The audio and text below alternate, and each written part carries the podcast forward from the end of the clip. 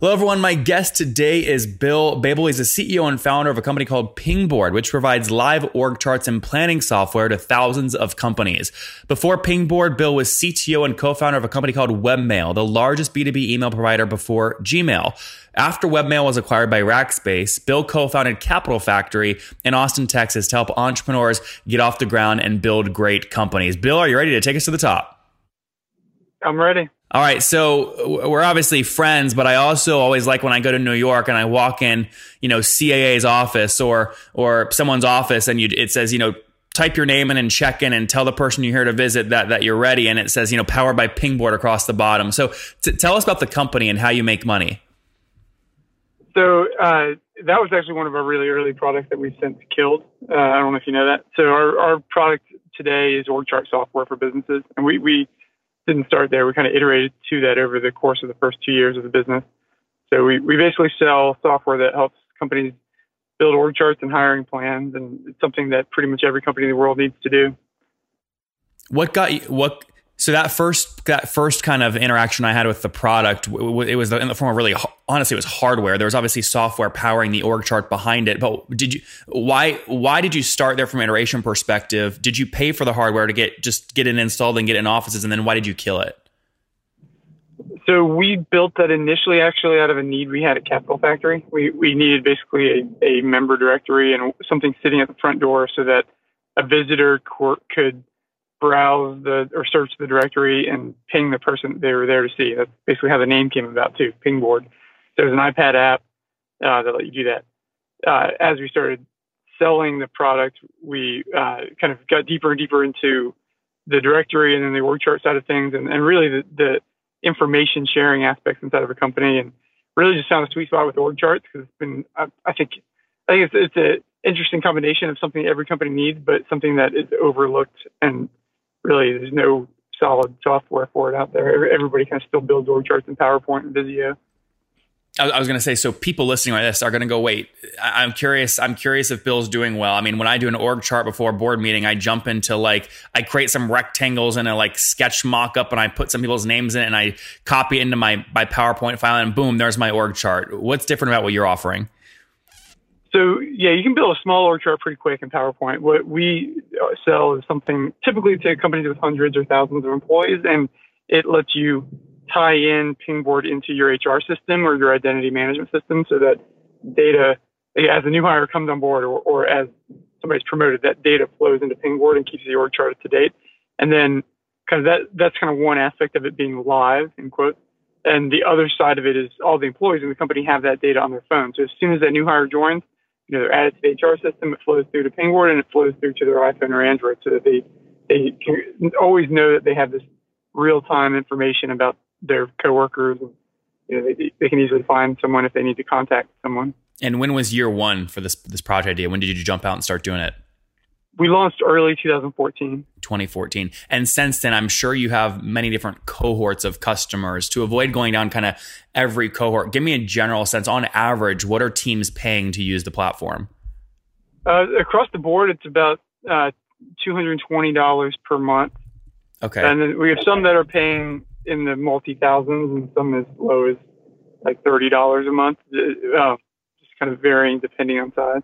That that's such a a $220 price point is so tricky. It's small enough where you can't afford to put touch on it, right? But it's like, it, it's big enough where someone might want to get on the phone before they put their credit card in. How do you manage either going like downstream or upstream, or are you happy being right there? So this is how I built my whole career. It, it, it's all about high volume transactional selling and it's heavy, heavy marketing. So we, like, for example, with our product today, we, we generate about 3,500 signups per month. So companies come to our site and sign up for a free product.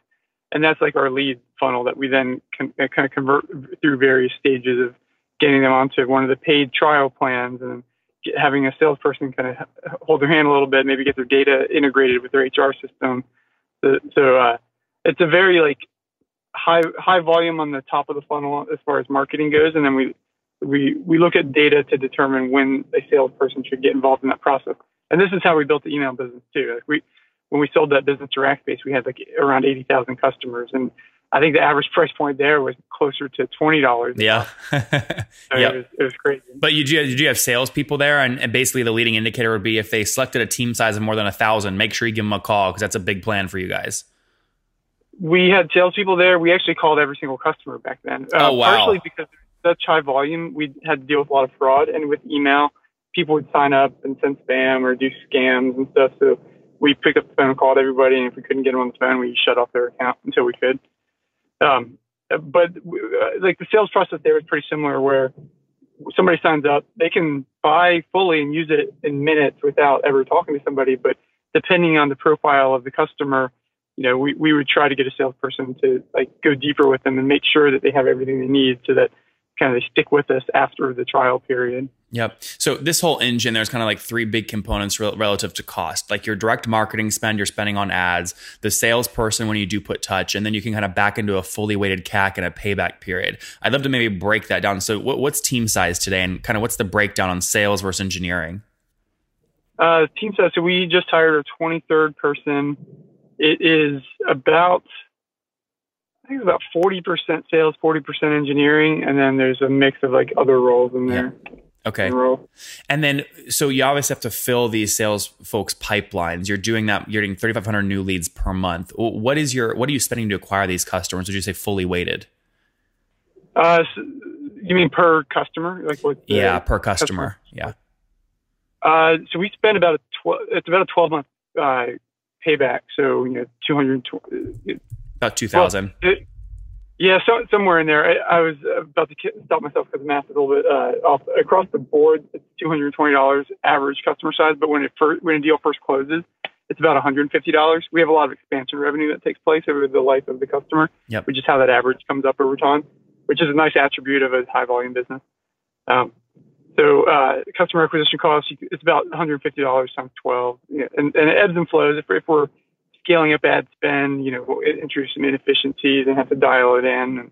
But we try to get it to where it's about a 12 month payback. Mm-hmm. So with that 12 month payback, I'm assuming you're not you're not pulling plans all the way forward and having them pay on day one because it sounds like as month by month by they pay, they will expand as they add. I'm assuming a larger volume of employees to the the account. Is that your number one driver of expansion revenue? Is team size? Oh yeah, it is. So we, we do have other uh, feature plans that companies can upgrade to, but that's rather new. We introduced that at the beginning of this year, and um, honestly, haven't haven't spent a lot of time on the expansion selling mo- mo- motions yet. We've really just tried to make sure that as leads come in, we get them on the right plan from day one. Mm-hmm. And but, but the most of our expansion is yes, it's, it's companies growing. I think a, a nice attribute or a nice uh, uh, the demographic we sell to the people who or companies who need org charts the most are companies that tend to be growing, which yeah. which is, is, a nice thing for us because we charge more the bigger you are. Yeah, that no, that's great. Um, walk me. So it sounds like I'm curious to understand. You know, churn is critical in a business like this. I'm sure it was at Webmail as well because right, a leaky bucket becomes harder and harder to fill over time. What are you guys at now in terms of churn, and how do you think about that as you scale?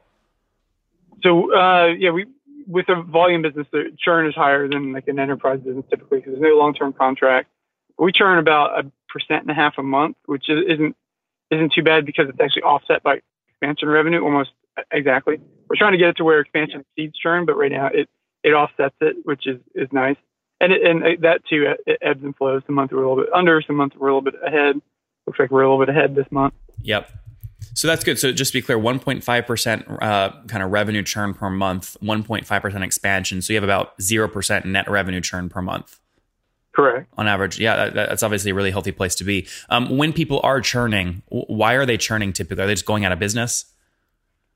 Uh, so there's a lot of customers who will use our product briefly and then turn it off. Like they needed to build an org chart for a board meeting, and maybe they sign they sign up for the paid plan just for a few features and then turn it off. So there's, there's a decent amount of that, which is okay. We you know we try to nurture them and bring them back later. Uh, we just want to make sure they're successful with the product first and foremost. And then uh, there's uh, we have a uh, kind of a highest tier plan is where you can take Pingboard and you know the, the on the low end you can build an org chart for free. The, on the mid end you can uh, build an org chart and have a few users using it. On the high end we try to get you to roll it out to your whole company. Um, actually, our biggest source of churn is companies who bought the company plan to roll it out to everyone, but then for whatever reason that got pushed to the back burner and they didn't roll out, and three or six months later they shut it off. Yep. What, so what is that motion? Yeah, I was going to say, what is that motion? Someone that that exact story you just told. What do you know you've got to get them to do in the first week so they're going to be sticky? Like, what input are they connecting where you're pulling employee data in from? Uh, yeah, so getting an integration turned on is one of the big drivers. So if they use like ADP for HR or Okta for identity management, we, we try to dig in and find out what systems they're using so that we can get them to connect those systems to Pingboard. Because once they do and they have accurate data, it's a lot easier to to, to you know make the decision to move forward. It, it, it, gets tricky when there's manual processes involved in keeping the data up to date. Yep. Everybody's busy and has other systems to run, and um, Pingboard isn't always the highest priority, and and a lot of return comes about because you know. It, it, it, they feel it's going to be more effort to get it rolled out. So the easier, the quicker we can get them to turn on the data integration, the easier it's going to be for them to kind of trust input and move forward. 2014 was day one. Your first customer was your own need at Capital Factory. What have you scaled to today in terms of total customers using the platform? Uh, so earlier this year, we crossed a thousand customers. I believe we're around 1,200 now. Um, yeah, and it, and it's all it's customers with uh, typically a few hundred to a few thousand employees. It's, we're definitely in that like mid market range. So pretty nice. That you know, 1,200 customers of decent size. Yeah. Can I take Bill? Can I take the 1,200 customers times that 220 average price point you entered earlier to kind of back into MRR of about 264? Uh, I think we're slightly higher than that actually. Okay. So, uh, yeah, we're, so it's there. It's, it's pretty close. Yeah, that just means either a, you have a couple more customers or ARPU's a little bit higher. But regardless, we're in the right range, which is all that matters. Talk to me about growth. If you're at that today, where were you in July 2017, a year ago? Uh, so I can I, I, know when we crossed the different million dollar milestones. So, so we uh, we crossed into two million in January of this year. We're crossing three right now. Um, we crossed a million. was it March of, of 2017? Yep. So it, we've been basically. Uh, it was like 10 months to go from. I think that's right. 10 months to go from a million to two and then eight months to go from two to three. No, that's not that's not right. Seven months to get to two, two to three, something like that. You're get you're getting to the next million faster. The the flywheel's spinning, right? It's it's yeah. happening. I want to uh, as we wrap up here. We have about two three minutes left. Um, you're raising capital, but you're certainly not doing it in a kind of Silicon Valley go raise at a valuation that you're never going to be able to grow into, and you know get diluted to all kinds of craziness, right? Walk me through kind of your strategy on capital raising, and start with how much you've raised to date. Uh, so we just finished a round and we've approached it a little bit differently. We've raised three separate seed rounds that were each two and a half million dollars, which is very different. So we've raised seven and a half million total. And uh, basically, what what I've tried to do is, is I guess you call it like just in time financing. So we raised two and a half million in the very beginning to to get the business off the ground. Unfortunately, we had kind of the wrong business model for the first two years, trying to sell that front office uh, solution and uh, burnt through a good chunk of that money. And once we decided to focus on org charts and, and believed we found a, a, unique opportunity there, we raised another two and a half to really like, build out that business. And that one felt much more like a true seed round. And then we just raised another two and a half. I was debating raising a, a, a tra- traditional Series A, like a, larger round, um, but decided uh, to raise just two and a half for now and uh, kind of complement that with some debt financing to kind of get it a little bit larger. And the main reason for that is is the way I run the business. It's very much focused on investing every dollar we possibly can in growth, but not getting out ahead of our skis where we absolutely need to raise another round of funding later. A lot of people increase their burn to the point where they have no choice but raise another round and, and, and they try to hit certain milestones to make them fundable, again, in quotes.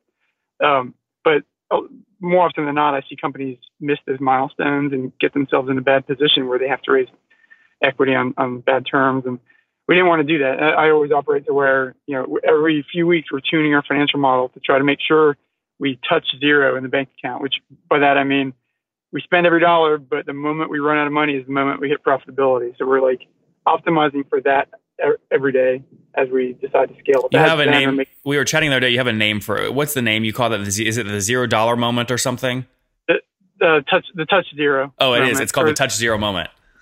Yeah, and then I've been calling our operating model the Touch Zero operating model because it's really designed about optimizing for that. Even like triggers for hiring and things like that is triggered based on like algorithms around burn and, and just trying to optimize for making sure you don't run out of run out of cash, but also making sure you're not sitting on any cash. Like you want to you want to invest every dollar. There's no point in having it sit in the bank. Yep. It's in, when I saw you and Pat and your other investors kind of put out the article on the last raise. It, it's so uh, it, it, I obviously read it because I know how involved you are in many different funds. I know you have a lot of information about companies. You've done it yourself before. So to see somebody like you do that, I think is a very strong signal to the market that more people should think about this kind of touch zero moment methodology. Yeah, and the interesting thing that I found, I I mentioned a minute ago, I was thinking about raising a traditional Series A, and I, I went out and talked to a lot of Bay Area investors, you know, at the typical Series A funds, and just found that all of them, for their funds to work, they really want companies that are going to spend more than than than what you can in a touch zero model. You, you're really kind of getting on the venture treadmill at that point, where you're really investing in, in you know scaling up your sales team and engineering and and doing so to the point where there's no choice but to raise a, a B round later and a C round, and um, it, it, it kind of takes that optionality off the table. To and if, if you know if, if you if you miss your milestones, you like I said earlier, put yourself in a bad position. Yep. So I, I didn't uh, really want to r- raise from a, a, traditional VC because they didn't really align with this touch zero operating style that, that I have. Who did you end up? Not to say that I Go ahead. I would not to say that I wouldn't consider it later. I, th- I, I think it's I would consider a larger round when like if if there's like a clear growth opportunity we unlocked that we had to capitalize on extremely fast. And I don't think that's what we have here. I, I think pushing that flywheel harder and harder every day is the right way to build this type of business. Uh, which venture debt firm did you end up using? Uh, we haven't done the venture debt yet. We're working on that at the moment, talking to several funds. We raised the equity from Active Capital, which is a seed, seed fund here in uh, in Central Texas. Um, but yeah, we're looking at a few different options as far as the venture debt goes, and, and my goal is to kind of bake that into our 2019 plan. Like we don't we don't need the cash at, at the moment we have some good options there. Are you thinking you're going to go? There's a big, there are many different options, and it can be very confusing fast in terms of different venture debt offerings. But some people will do a revenue based financing, which is they will only lend so much, you know, a multiple of your current MRR. You know, Hercules might do 36 months, Timiya might do six months, other people do other months, and then there's actually like like royalty rate based financing, which is they'll do whatever the loan is, but then you pay it back as a percentage of revenue. Wh- which route do you think you're going to end up going? Like the fixed kind of interest rate as a multiple of your revenue or paying back on a percentage of your revenue on a multiple and repayment cap? Yeah, uh, most likely the the uh, percentage of revenue route. The uh, from what I've seen, you can get uh, better terms that way, and it's it's actually easier to, to model, and it's easier to plug into the Touch Zero operating model that I have, which I, already have. It, it, and basically, the way it worked out is it adds about two months to the payback period, which is acceptable to accelerate to basically buy more customers than you otherwise could at a cost of two extra months of, of, of uh, payback that that's acceptable to me. So I'm looking at that option. I'm also getting terms from some of the, the you know, Silicon Valley Bank and those guys. Um, uh, I don't. Th- there's some caveats that come with those. So we're basically we're evaluating those options right now. Yeah, those are very much more the kind of term loans, covenants, warrant kind of structure. Yeah, yeah, exactly. All right, Bill. Let's wrap up with the famous five. Number one, what's your favorite business book? Uh, how, how to win friends and influence people. Number two, is there a CEO you're following or studying right now, preferably an off kind of an under the radar one? You know, not not really. I don't. Yeah, I don't. That's okay. So. No, no, no, no one there. That's okay. Number three, what's your favorite online tool for building your business? Uh, man, we're loving HubSpot right now. Are you are you people are going to be emailing me after this going, "Wait, where can we get a template for this new, you know, is, you know, zero touch operating model? Are you publishing more content about this anywhere?" Uh, follow me on Medium. I'll be posting it soon. I'm working on that post. Good. I was going to say that sounds like it could be the next version of Geoffrey Moore's Crossing the Chasm, but this is the more, you know, a different approach in Bill Boebel's version. Yeah, yeah. We've uh, the hard part is taking what we've done and te- making it a template that can be reused. Right now, it's it's very specific to, to us. Yep. Number four. How many hours of sleep are you getting every night? Oh, I'm good at that. I get I get eight hours of sleep, and I've got two kids that get me up early. So uh, I've got the hardest thing in starting this business was trying to figure out how to schedule my life Yeah. because of my first everything was work. But now, now it's scheduled, and I get eight hours. Married, two kids, eight hours of sleep. And uh, Bill, how old are you? Um, 41. 41. Yeah, 41. Last question. What do you wish your 20 year old self knew? I wish I knew about this touch zero operating model. I also realized, or I also wish that I realized, yeah, there's just just about anything's possible. Like I think a lot of things seemed harder than they actually are back then. Guys, there you have it. He had a lot of success with the kind of a no touch, high velocity model at Webmail, one of the first email folks, even before Gmail was uh, in the game. Then he helped launch a thing called uh, it's called Capital Factory here in Austin, Texas. They said, you know what, we need people, we need an easy way when people enter the office at, at Capital Factory to understand who to ping to to have them to come to the front to let them in. Thus, Pingboard was born. He burned through about 2.5 million bucks of capital in the early days on a wrong business model. Now is really just focused on the software for smart org charts. Many people are calling it really the smartest software for org charts. Launched in 2014, 23 people now here in Austin, serving about 1,200 customers, paying north of 220 bucks per month. So right now, doing about 264 grand per month in revenue. That's up. They crossed the 1 million mark in an ARR mark in March 2017, crossed 2 million in January 2018. Again, crossing 3 million right now, churning about 1.5% of their revenue per month, but expansion covers that. So 0% on a net basis, spending up to 12 months of, uh, of, uh, of ACV or, or ARPU on CAC, and he's really fundamentally trying to figure out how to make that model grow with the latest round of funding. 7.5 million raised to date. Bill Boebel, Pingboard, thank you for taking us to the top. Thanks. That was a great summary.